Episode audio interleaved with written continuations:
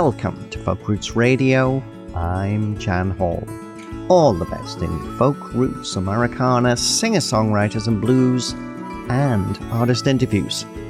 Folk Roots Radio, as we love to say every week, we're all about the music and the people that make it. Now, coming up on this episode, well, we have another great interview for you.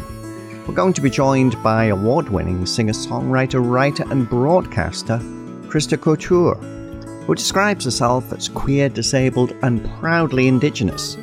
She's mixed Cree and Scandinavian. And Christa has experienced more loss in her life than most people can ever imagine, and yet has found a way to use her music and memoir, How to Lose Everything, to shed the grief and rediscover her joy. And it's a very inspiring conversation, and one I think we'll all get something from. But before we get there, from Christa Couture's 2020 EP Safe Harbor, this is Rebuild.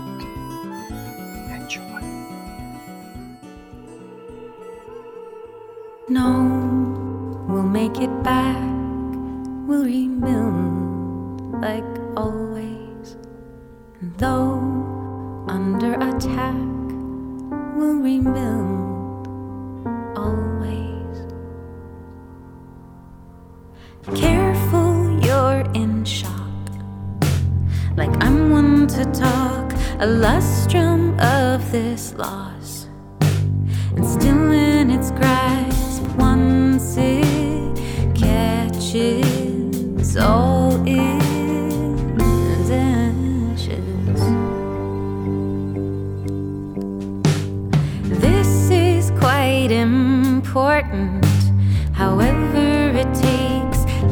yourself be broken.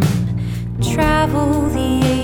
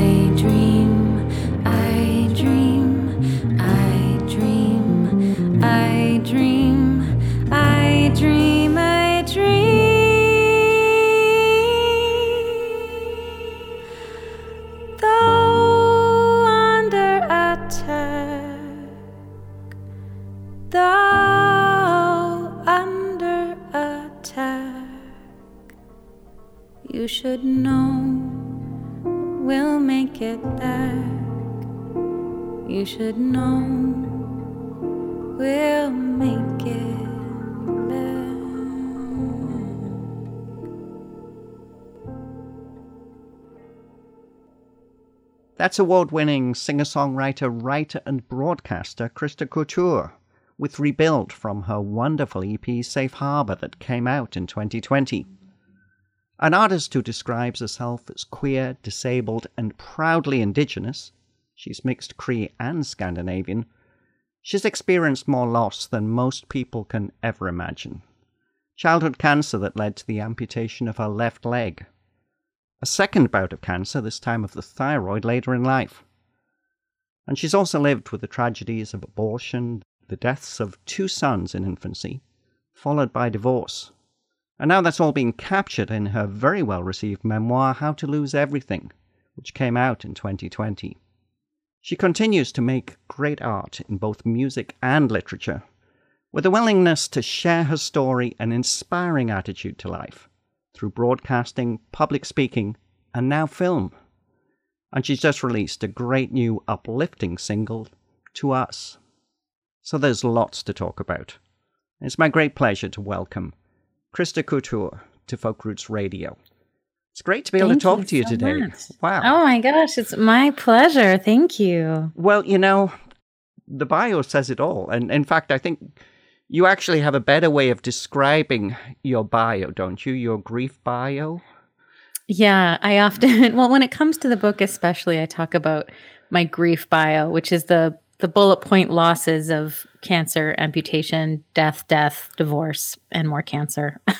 I mean, it's the, it's like I guess it's an extraordinary list. I mean, we all have those key moments in our life though, where we look back and go, "Ah, that's when everything changed," um, and and and that's mine.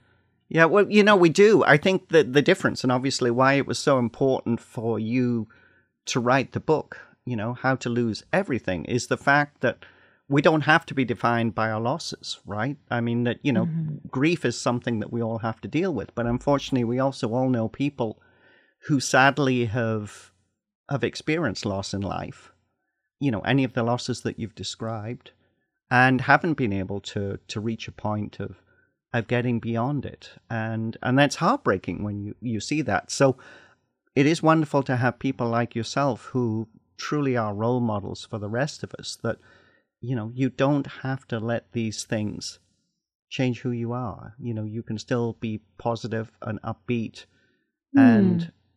you know and and give the impression that you know every day is a joy i i guess there have been lots of days though uh, through your life when you wondered about what the heck why me Yeah. Oh, yeah. I've definitely had long stretches of of hopelessness, and you know, it's true. I think you know exactly. We all experience grief. That's absolutely universal, and at the same time, there's something about some of my losses. You know, like the fact that I lost two children. Like that's quite uncommon, at least in uh, you know Canada, and a- in um, you know, or even my social location, the access I have to healthcare and what have you. Um, and so I wrote the book kind of in part to sort of give some insight into what these specific losses are like, but then, like you said, to kind of give back and say, this is how it was for me. If you are going through your own version of grief and you're not sure, you know, what might come next, this is an example. And I think, you know, in that period of time, particularly after the the deaths of my two sons, where I was having, you know, hard day upon hard day, there were books, there, uh, you know, were songs that reached me. There's a way that we know that artwork kind of reaches us that almost nothing else can. And I, I wanted to kind of give back and to contribute to what's available so that my book might find someone who needs it in that moment that they need it. Yeah, no, it certainly does. We're actually going to talk a little bit more about the book later on because I do want to encourage our listeners to check it out. But, you know, this is a music show, although I like to blur the edges quite a bit. But uh, I wanted to, to start by talking about the music. Uh, we played Rebuild from your 2020 EP, Safe Harbor. And then you've got this amazing catalog. I think, was it four albums, four EPs? Is that about right? Yeah, that's right. Yeah, and you know, one of the things I love is that it seems to me that almost every song you write could live on its own, and you know, it doesn't necessarily have to be part of a package. Although you know, over the years, I mean, you've you've you know wrote a beautiful album uh, about your you know going through divorce, long time leaving. I mean, that that is fabulous, and you've also you know talked about the the unimaginable loss of, as you mentioned, one child and then another child through your music. So you have found your music a real way to to share some of these stories. I think it probably must be very cathartic for you to write songs, is it? Yeah, you know, I've always written about myself. just like I'm I've yet to become a like non you know a fiction writer in either music or or in my writing because it is uh, it's my go-to, you know, and it's a way that I have found to process, you know, what I'm experiencing and then once I shape it into something that I want to share or make public or perform or record, you know, it's a way to feel seen and feel heard. And with these experiences that have been, you know, lonely or confusing or, uh, you know, it, it, it's been really powerful for me to have that outlet. Like I think I feel I've always felt very lucky that I knew what my thing was. Like I think if I were a gardener, I would have just been digging in dirt for five years. You know, like we. I do not believe that. You know, I do. You know, if you were a gardener. You know your your garden would be you. I am hundred percent sure. I don't actually. yeah. I should ask you whether you actually are a gardener because no, no, no. Because I hundred percent believe that if you were chose to be a gardener, your garden would be incredibly interesting in so many different ways. it would reflect me. Yeah, I guess you know. It's, I, I think of it's like whatever you know. For some people, it's cooking, like the thing that you do to kind of move emotions through your body, you know. Or and and for me, it's music. It's that thing that I do to like get it out of my head and into the world absolutely at times it's been very cathartic i mean i think for me when music is cathartic that's in that like creation process where i'm just like alone and banging on a piano and it's a mess, you know, by the time you perform it or record it, you've crafted it into something. Um, but I mean, we know this even as listeners, right? Music just it, it's like nothing else when it comes to the way it connects with emotion and, and helps us feel our emotions. And uh, so, yeah, I've put a lot into my music over the years. Yeah. Well, let's talk about. We're going to go backwards a little bit before we go forwards again, but we, let's talk a little bit about Safe Harbor because that was an album you recorded with the wonderful Jim Bryson up in his Stittsville studio near Ottawa. You know, what can I tell you about Jim Bryson? He's just fantastic as a performer and amazing as a producer, and he has an ability to really bring out, you know, what people want to express through their music.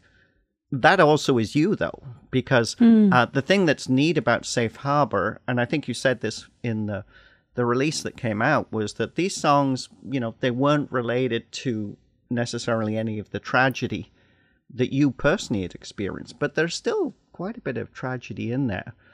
I actually chose to start with Rebuild because we're in these strange COVID times, which, you know, I should preface this for the listeners. I, I hope things are good when we're actually, you know, broadcasting this interview because it's, honestly, it, it is quite the roller coaster for everybody. Who knows? yeah.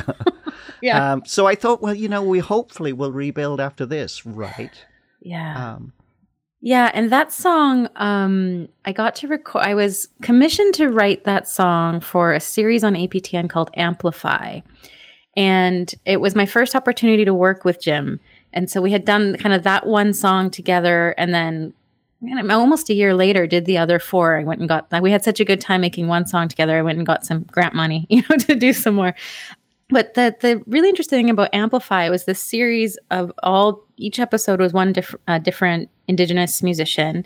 And we were asked to create a piece of music in response to another work of indigenous art uh, or or or, or indigenous idea or ceremony or something and that there would be kind of a conversation and we'd be bringing you know that idea and the song kind of together at the same time. And so i i wrote my song inspired by uh, Cherie Dimeline's book, The Marrow Thieves, um, which is a fantastic book. But it's it's this exactly this idea that you know we will find a way.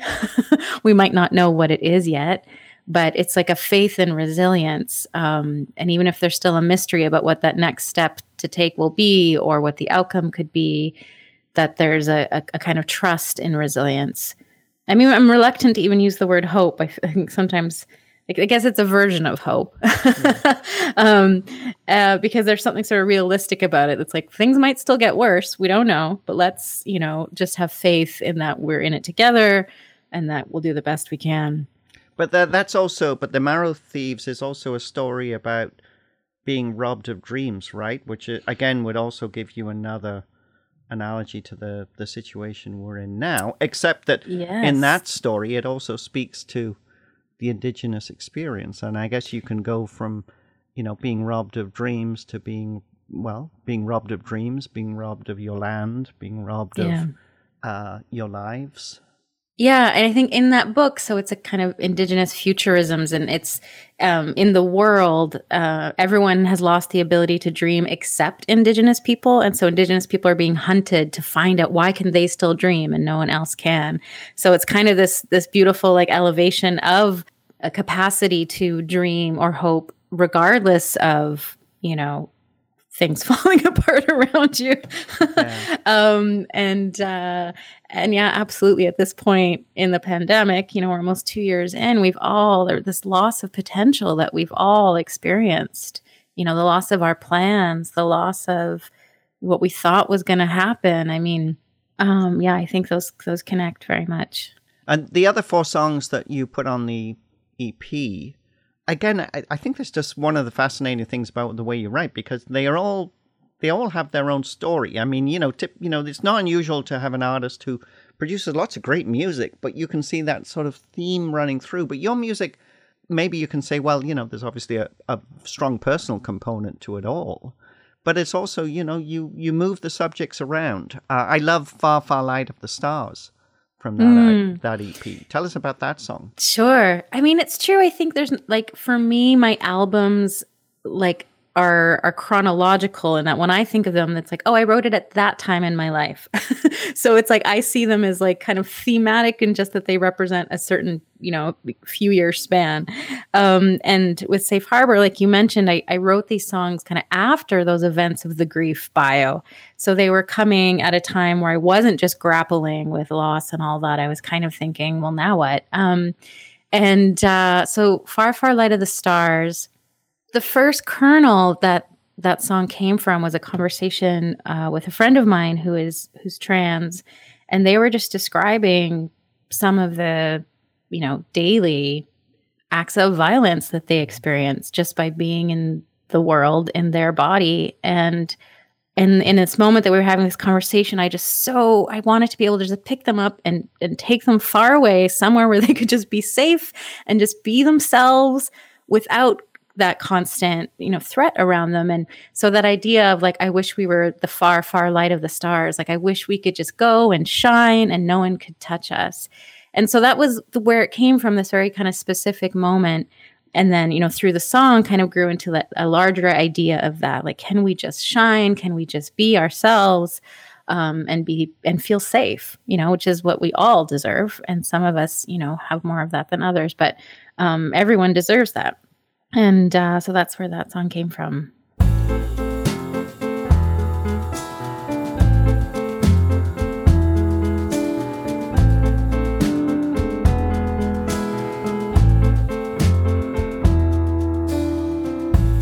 Are you a writer?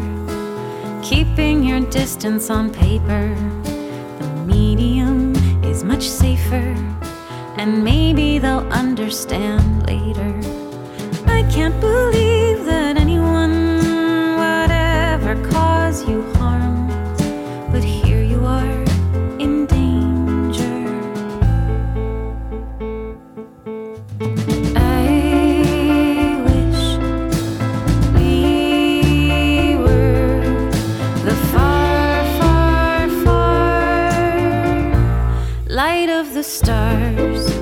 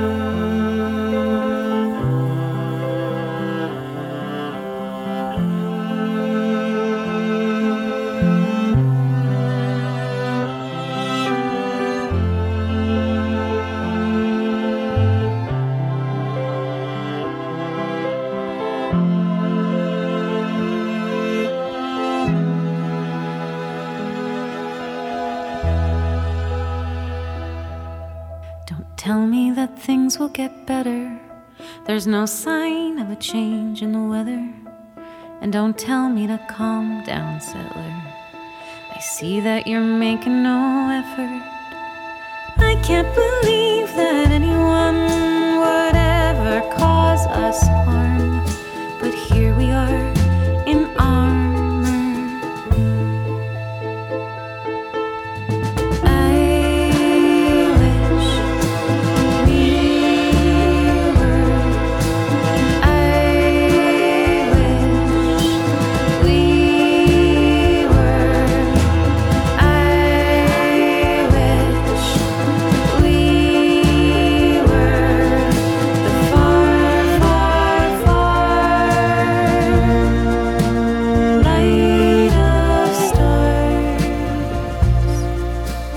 Shining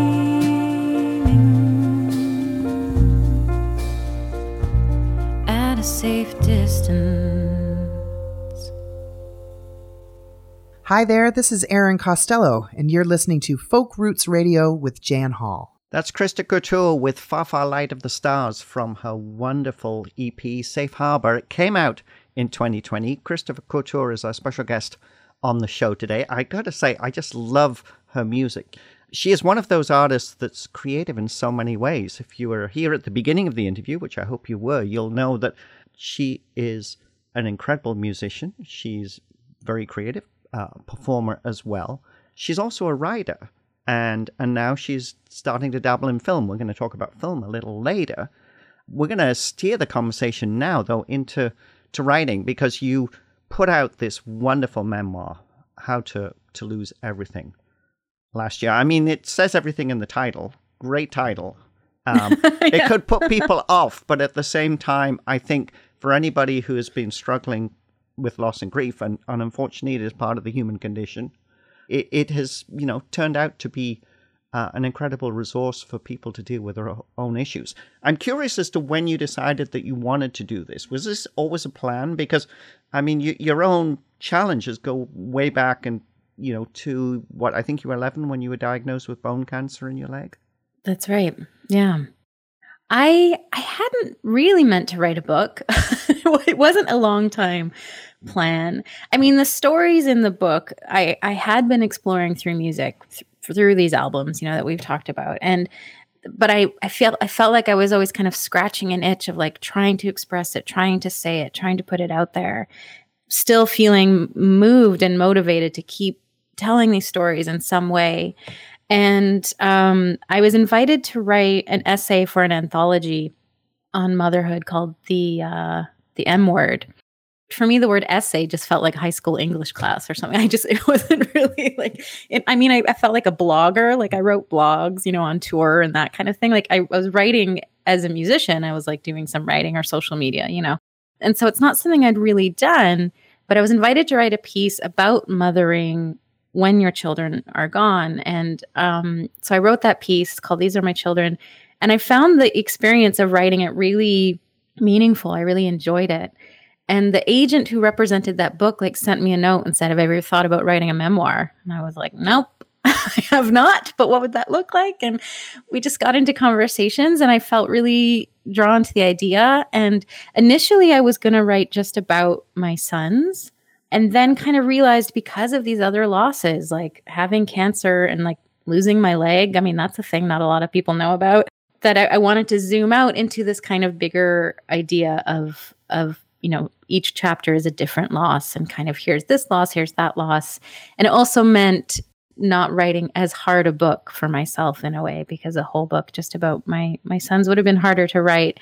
So I found a way to do it that was kind of you know within my comfort zone but still going to be something you know vulnerable and and and genuine. But i loved the experience. Like i i think i might write another book. I mean it's a lot of work.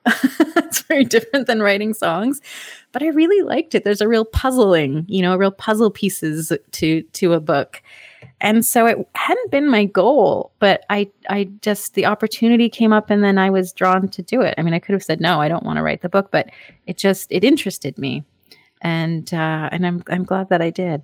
But I think also the fact that you had written songs about some of your life experiences that created a roadmap for the book anyway. Yes, absolutely. And even the fact that I had done, you know, interviews with people, like I think I had a, a strong sense of what I what I would be willing to tell, you know, like sometimes people say, "Oh, was it so hard?" and going back into these stories and and, sure there was moments in writing where I would need to pause and just move through the emotion, but I already had some practice in a way of like how much do I want to say? How much am I holding back? Because of course there's a lot of stuff that's not in the book, you know. um, and so I'd, I, I by the time I got to the book, yeah, I'd had the songs, I'd had performing on stage and telling the stories in between songs. I'd had media, so there there was kind of a sense of like how do I want to talk about this? And so um, yeah, that really informed what what went in the book was all that experience you know, for instance, a song like an Invitation in Three Parts, which is one of my favorite songs from 2012's The Living Record, that that's a song about pregnancy, right? Yeah, it that's a song where um, it was this idea of pregnancy and no but knowing that either the pregnancy is not going to last or the baby's not going to survive. And this there's this line at the end saying come for me now. It's kind of the the mother and the child knowing that death is coming it's really dark when i say it like that. It's one of my favorite songs too but there, there's sort of in the song it's this kind of moment of trying to feel like an acceptance and still hold like love for this moment in this relationship and and um and so it's a very tender song in that way. And it, yeah and so that story is there exactly. But it's interesting how you say that because i think people expect that when you talk about these things that can be incredibly dark you should always be incredibly dark. But i mean it's you know the the yin and yang and everything means that i mean that you know the sadness that we feel is actually not that far away from the joy that we can also feel right Right, exactly. There's this kind of connected capacity, right? Our the depth of our sorrow and the, the greatness of our joy. I mean, those are those are linked. Mm-hmm. Um, uh, so yeah, they they go together, don't they?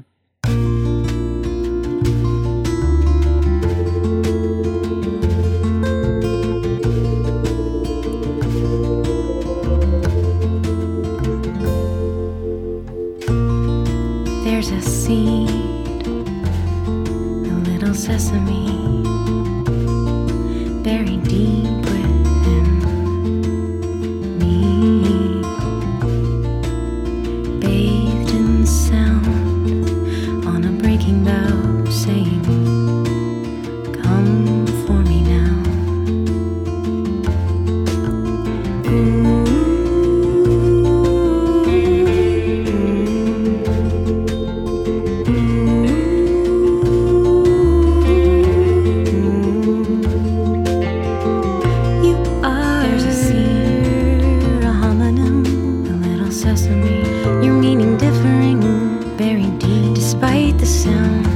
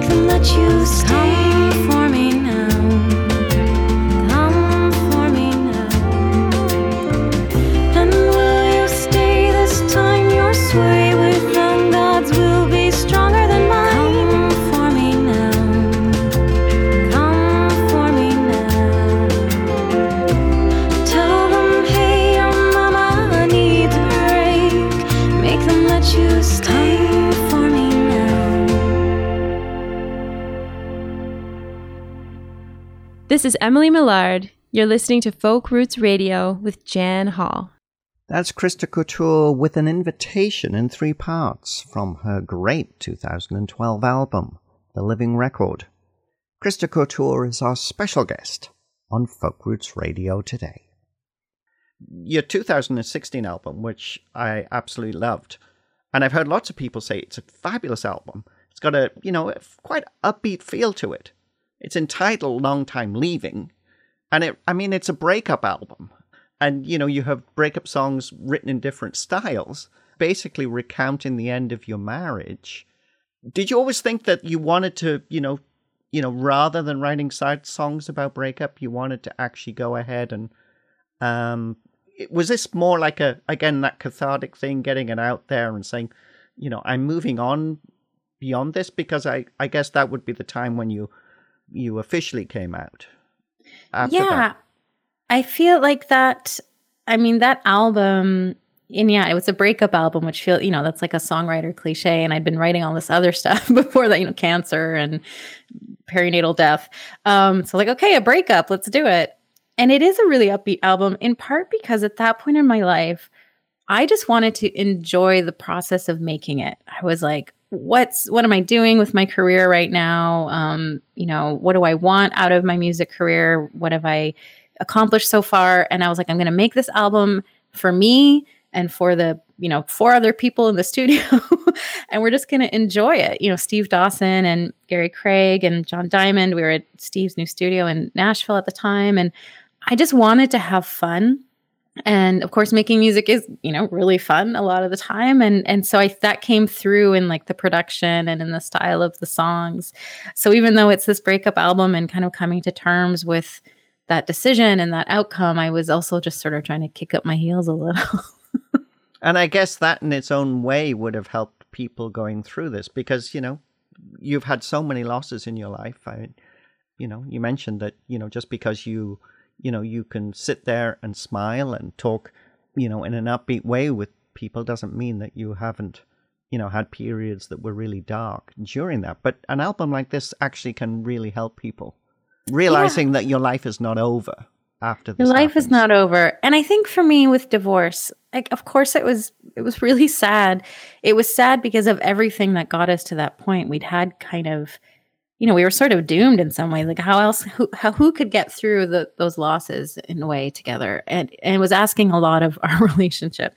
And so that is sad. And like he didn't die. He's okay. We both needed to move forward and you know, work towards being better, whatever that looked like. And so, in some ways, there was also like this, like for me, divorce wasn't a tragedy. It's not like a, a death or an accident, or it was like this is a sad thing that happened, and it's it's for a greater good. Like we're we're trying to to do something better by moving on, you know. And I think for me, I find even with my, you know, sad, quote unquote, sad songs, like I sometimes like to play with the music not necessarily sounding sad like there doesn't have to be a cello. You know you can you can get from the lyrics some of that sadness even though the instrumentation might be more upbeat. Like I sort of like like you just said the yin and yang. I like to kind of play with that combination of of what things sound like um in a contrast to what I'm saying. Yeah. You know one one of the things that I love about the book is the fact that you made an effort to weave the songs into the book uh, using you know the lyrics as, as stepping off points. But i think the even better thing from someone who you know who does radio is the fact that you actually went through your back catalog and and created a wonderful compilation that in some ways i think that uh, i'm not even sure you appreciate how good that compilation is of songs from the book which is entitled the music of How to Lose Everything, which is available on Bandcamp. Yeah, it's available on Bandcamp. I think it's also as a playlist on Spotify. Yeah, you know, I, I, I included the lyrics in in the book in part because sometimes I've told a piece of these stories already really well in a song. so here I'm writing the book and I'm saying a lot more and I'm adding a lot more information. And I still would be like, but you know what? That song kind of got to the heart of it. So I wanted to include some of that. And also, you know, there's people who might come to the book who don't even you know have never heard my music before and so i wanted to make you know they had the album on bandcamp so that they could hear you know they're reading the lyrics but then they could go and listen to it and get that layer of the delivery and the instrumentation and and that we would just add to this experience of of the book and yeah i guess it serves as kind of a, a it's a cross section from a couple albums, so it's probably a good starting point for someone um, if they don't know my music because it's it's like a, a selection. Oh, I think it is definitely a very good starting point. And the neat thing is, if you buy the book, you could go to Bandcamp and and pick up a copy of the album. Uh, it's a name your price Bandcamp deal, so you know we are in COVID times. Life is difficult for artists like Christa. So if you you know are going to pick up the album, it would be nice if you could you leave a leave a few dollars with it or buy the book. I mean, personally, I'd encourage people buy the book, buy the album because I I that's the best way you can support artists by actually buying their music. I think that that is a really important thing. The other thing about the book though is that you actually have a book club guide in it as well based on this idea that we all have challenges and you know as we know the self-help industry is huge for good reason because we all need help and, and you can't always get to a, a counselor that sometimes you have to, to work on it yourself. A book like yours is perfect. Uh, tell us a little bit about the book club guide because I, I was really impressed when I looked at that. I mean, an opportunity oh. for people to, to reflect on things. Yeah, I'm glad. I mean, I I worked with a friend on that to to put the questions together. I'd been invited to speak at a couple book clubs, so people who had chosen my book to to read and and discuss and then they asked me to join them and I I thought, oh, I'd, I'd like to sort of make some tools available for people if they want to do that with a book club or just on their own. That it's, um, you know, questions that might be, you know, thought provoking or or cause people to reflect on a, a different idea. And so, yeah, I put it on my website just as as a resource for anyone reading the book or who wants to read the book with with others and talk about it. The hallways are neatly lined with boxes stacked. This is what eight years looks like, packed. And it's difficult to know how to divide which goes through yours and which are mine. The house has never seemed heavier than this, even for all the empty rooms and the stillness bit lost here, I admit. But when I whispered your name to come back, I didn't mean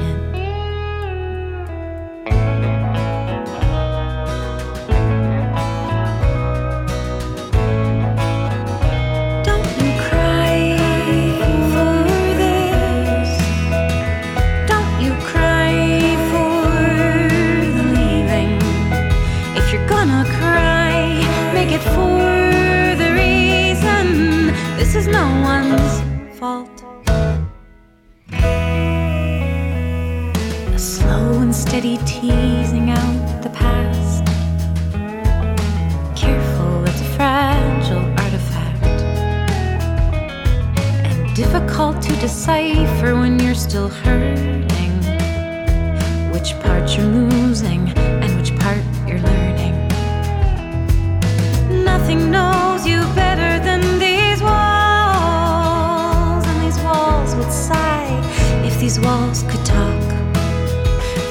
every dark secret, every dark moment, every dark night, every hard line, and every oversight.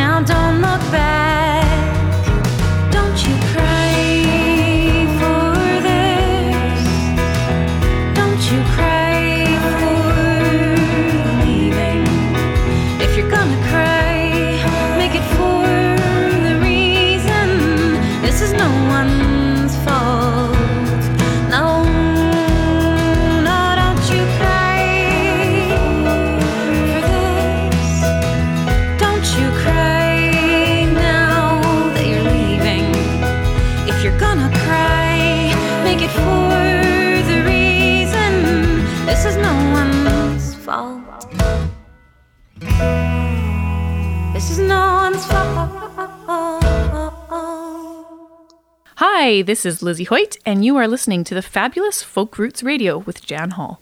That's Christa Couture with Separation Agreement from her critically acclaimed 2016 album, Long Time Leaving. Christa Couture is our special guest on Folk Roots Radio today, chatting about her music and wonderful memoir, How to Lose Everything. You were, I have to say, were, you were the uh, midday host on Toronto's ELMNT FM. That gig, I think you've decided to to let that go. You know, maybe you'll be back in broadcasting I had my last day. Yeah, yeah. because I think you're involved in a lot more things now, right? I tell us a little bit about this film idea because I think that came out of the book, didn't it? Yeah. So I yeah, I've left ELMNT FM. It was on air for three years. It was a wonderful experience. A couple of years ago, I got a grant. Goodness, thank you, Canada Council for the Arts, um, to create a short animated film based on an excerpt from the book. So there's this the very final passage in the book is called the Field Guide, and when I wrote it, it it's kind of almost a uh, an epilogue. It's it's not written in the first person. It's addressing the reader directly. And and i imagined it um, i just always imagined it being animated. And so i i pursued trying to get some funding to do that. I was really lucky that i i was. And the the funding that i got it was this thing called creation Acceler- accelerator it was this new partnership between Canada Council and CBC. This is like boring grant stuff, but the like purpose of it was to develop something larger. So I I got to make this one short film with an animator, uh, Becky O'Neill, who's in Roseneath, Northumberland County, and and at the same time develop a larger project, which um, is now a series of five short animated films. And the series is called How to Lose Everything, just like the book. But each short film is written by a different uh, Indigenous writer. Each short film tells a kind of moment in time, of, a personal experience of loss. Um, and each is being animated by a different Indigenous animator. There's uh, stop motion, there's watercolor, there's digital, there's these different um, art forms. And it'll be for, it's for CBC Arts. So eventually it'll be on CBC Gem. And so we're just starting production this week. And so in stepping back from ELMNT, I needed to like make some space in my calendar to produce these films. Um, and so I wrote and co-directed the first one, but now I'm I'm just kind of supporting as producer on these other four. And I feel so passionate about it. Like it's not a project that I I kind of again intended. I've just been kind of connecting the dots that led to it. Um, but I feel so excited. Um, I'm just, you know, basically doing the paperwork to support these other artists making these films, and they're connected, you know, under kind of this overall theme and with the title of my book. But um, each one will be its own its own little thing. I'm just so excited about it. Animation is so slow; it's going to take forever before anyone sees it, but but it's coming. I, I think it's just fabulous. I, I mean, it's just wonderful. You know, it reminds me a little bit of the Head Headspace series that uh, was on Netflix. I love those. I mean, Yeah. they, they, they, you know, they fit with my spirituality 100%. So uh, I think, you know, I'm so pleased to hear that CBC Gem will pick this up because I think the more resources that we can have out there for people in different ways. I mean, the, you know, Yes. animation is a, a wonderful tool to reach a wide range of audiences. Um, Yeah. You know, and, and I think that that is just that is just awesome. You mentioned maybe another book. Um, are, we going to be in nonfiction again, or do you think that? Do you have any desire to write fiction? I it just I'm I'm amazed that people write fiction. There's even in songs when people invent characters and stories. I'm like, how do you, how did you do that? like sort of the people that can can sort of create a whole world. I'm not there yet as a writer. Maybe one day. So it'll be another nonfiction book. My I I and I I I'm in the early, like I'm writing a first kind of couple sample chapters. I'm figuring it out.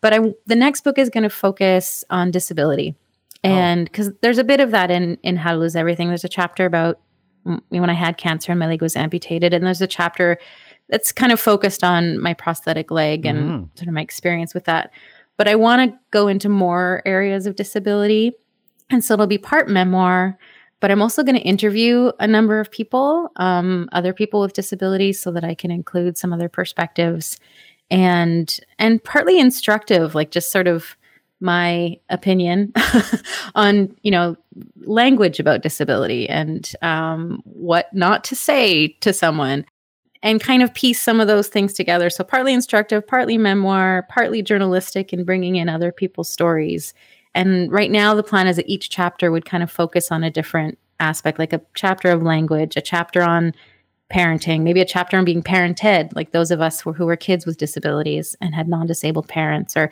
you know, there's so much in there. Um, dating, gosh, some, mm. could be a mm. chapter.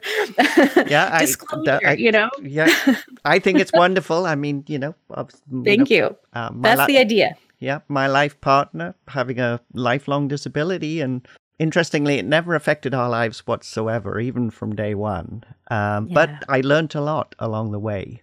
And I also know that a lot more needs to be done. You know, do you ever th- sit and back and look at your life and think, well, you know, wow, if you look at all these, I mean, experiences, like I said at the beginning, that you most people couldn't imagine having to go through. You know, death of a child once, death of a child twice. I mean, you know, losing your leg, divorce. I mean, all of these things. Did you ever think that this was the universe's plan that you know that you know you would go through these things because you were gonna find ways to help other people? I don't know. I uh, I mean, I've thought about that.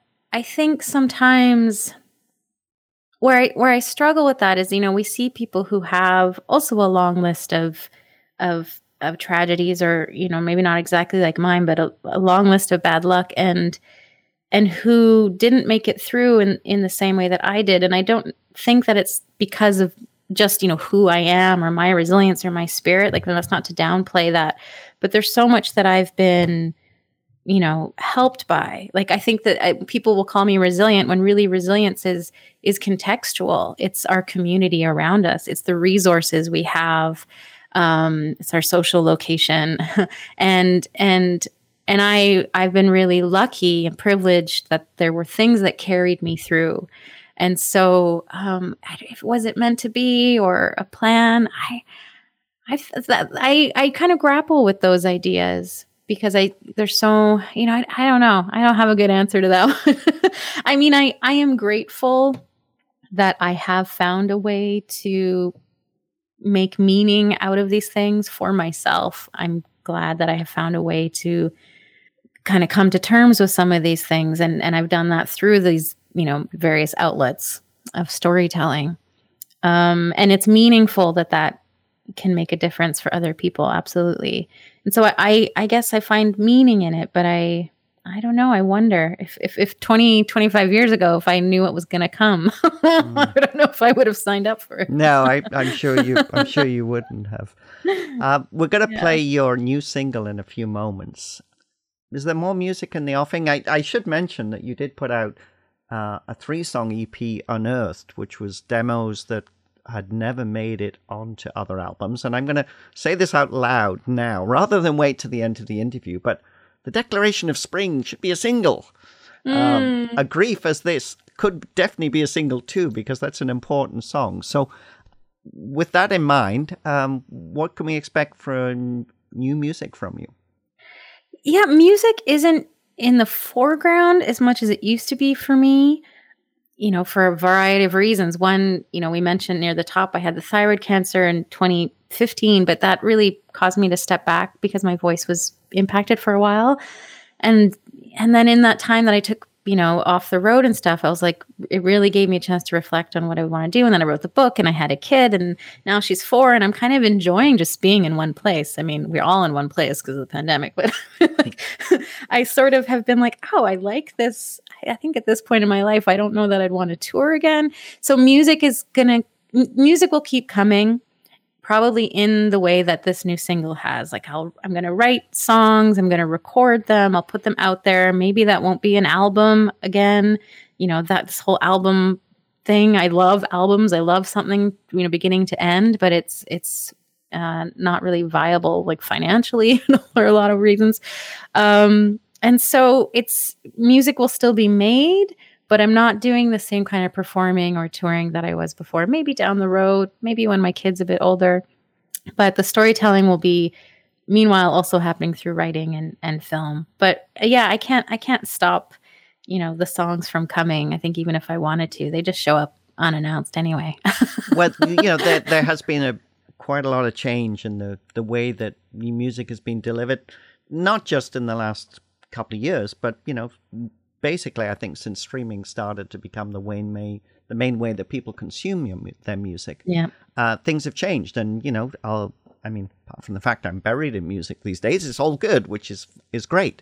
Um, I'm perfectly happy to accept really good singles like the one we're about to play from artists, and having a series of singles that maybe eventually, you know, find their way onto a collection. I think is also a cool thing. I'm excited because To Us is the single we're about to play. And this is a song that is perfect for renewal, as we tend to do at this time of year, because New Year is upon us. And I think there was something I read in one of the press releases that said, oh, maybe this will become a new New Year song. And I would say, yes, in our house, definitely. It will go into one of my holiday collections. Uh, oh, good. Because it's a really strong song. But tell us a little bit about it. Yeah, so it, yeah, hopefully it's a, a, new seasonal favorite. It's a new, a happy New Year song, but with uh, some bitter sweetness. I actually wrote the song at the end of 2015, so that was the year that my divorce went through. It was the year I got thyroid cancer. I'd moved like three times. It was just kind of, it was a really hard year, and I was, you know, it was New Year's Eve, and I was in my basement apartment, just feeling like, well, what what now uh, and so i but i kind of had i felt like at the same time celebrating. And and I wrote this song like that day and I just like put it on Facebook and you know um and then enter 2020 2021 and exactly it felt like this could be a timely message where we're all feeling like we're looking behind us going well that was brutal. We're looking ahead going I don't want to jinx it but you know or is this going to be okay?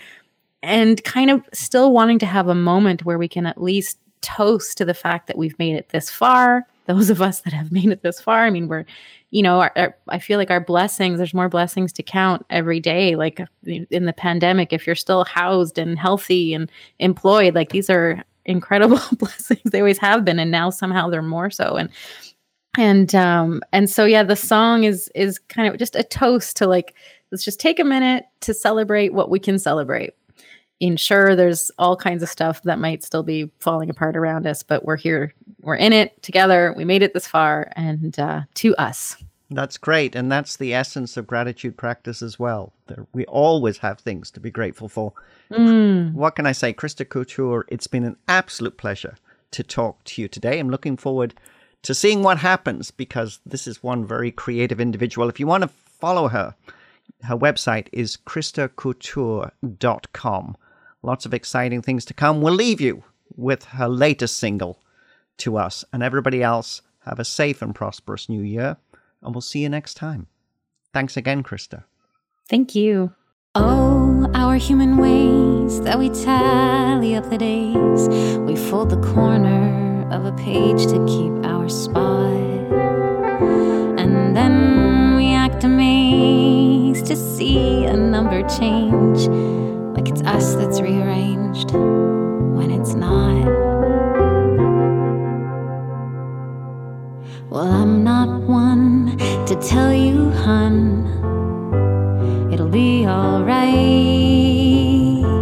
Of course, it might be, but here's the rub not tonight. So happy new year to choices, to losses and divorces, to all the good intent that missed the mark. Happy new year to illness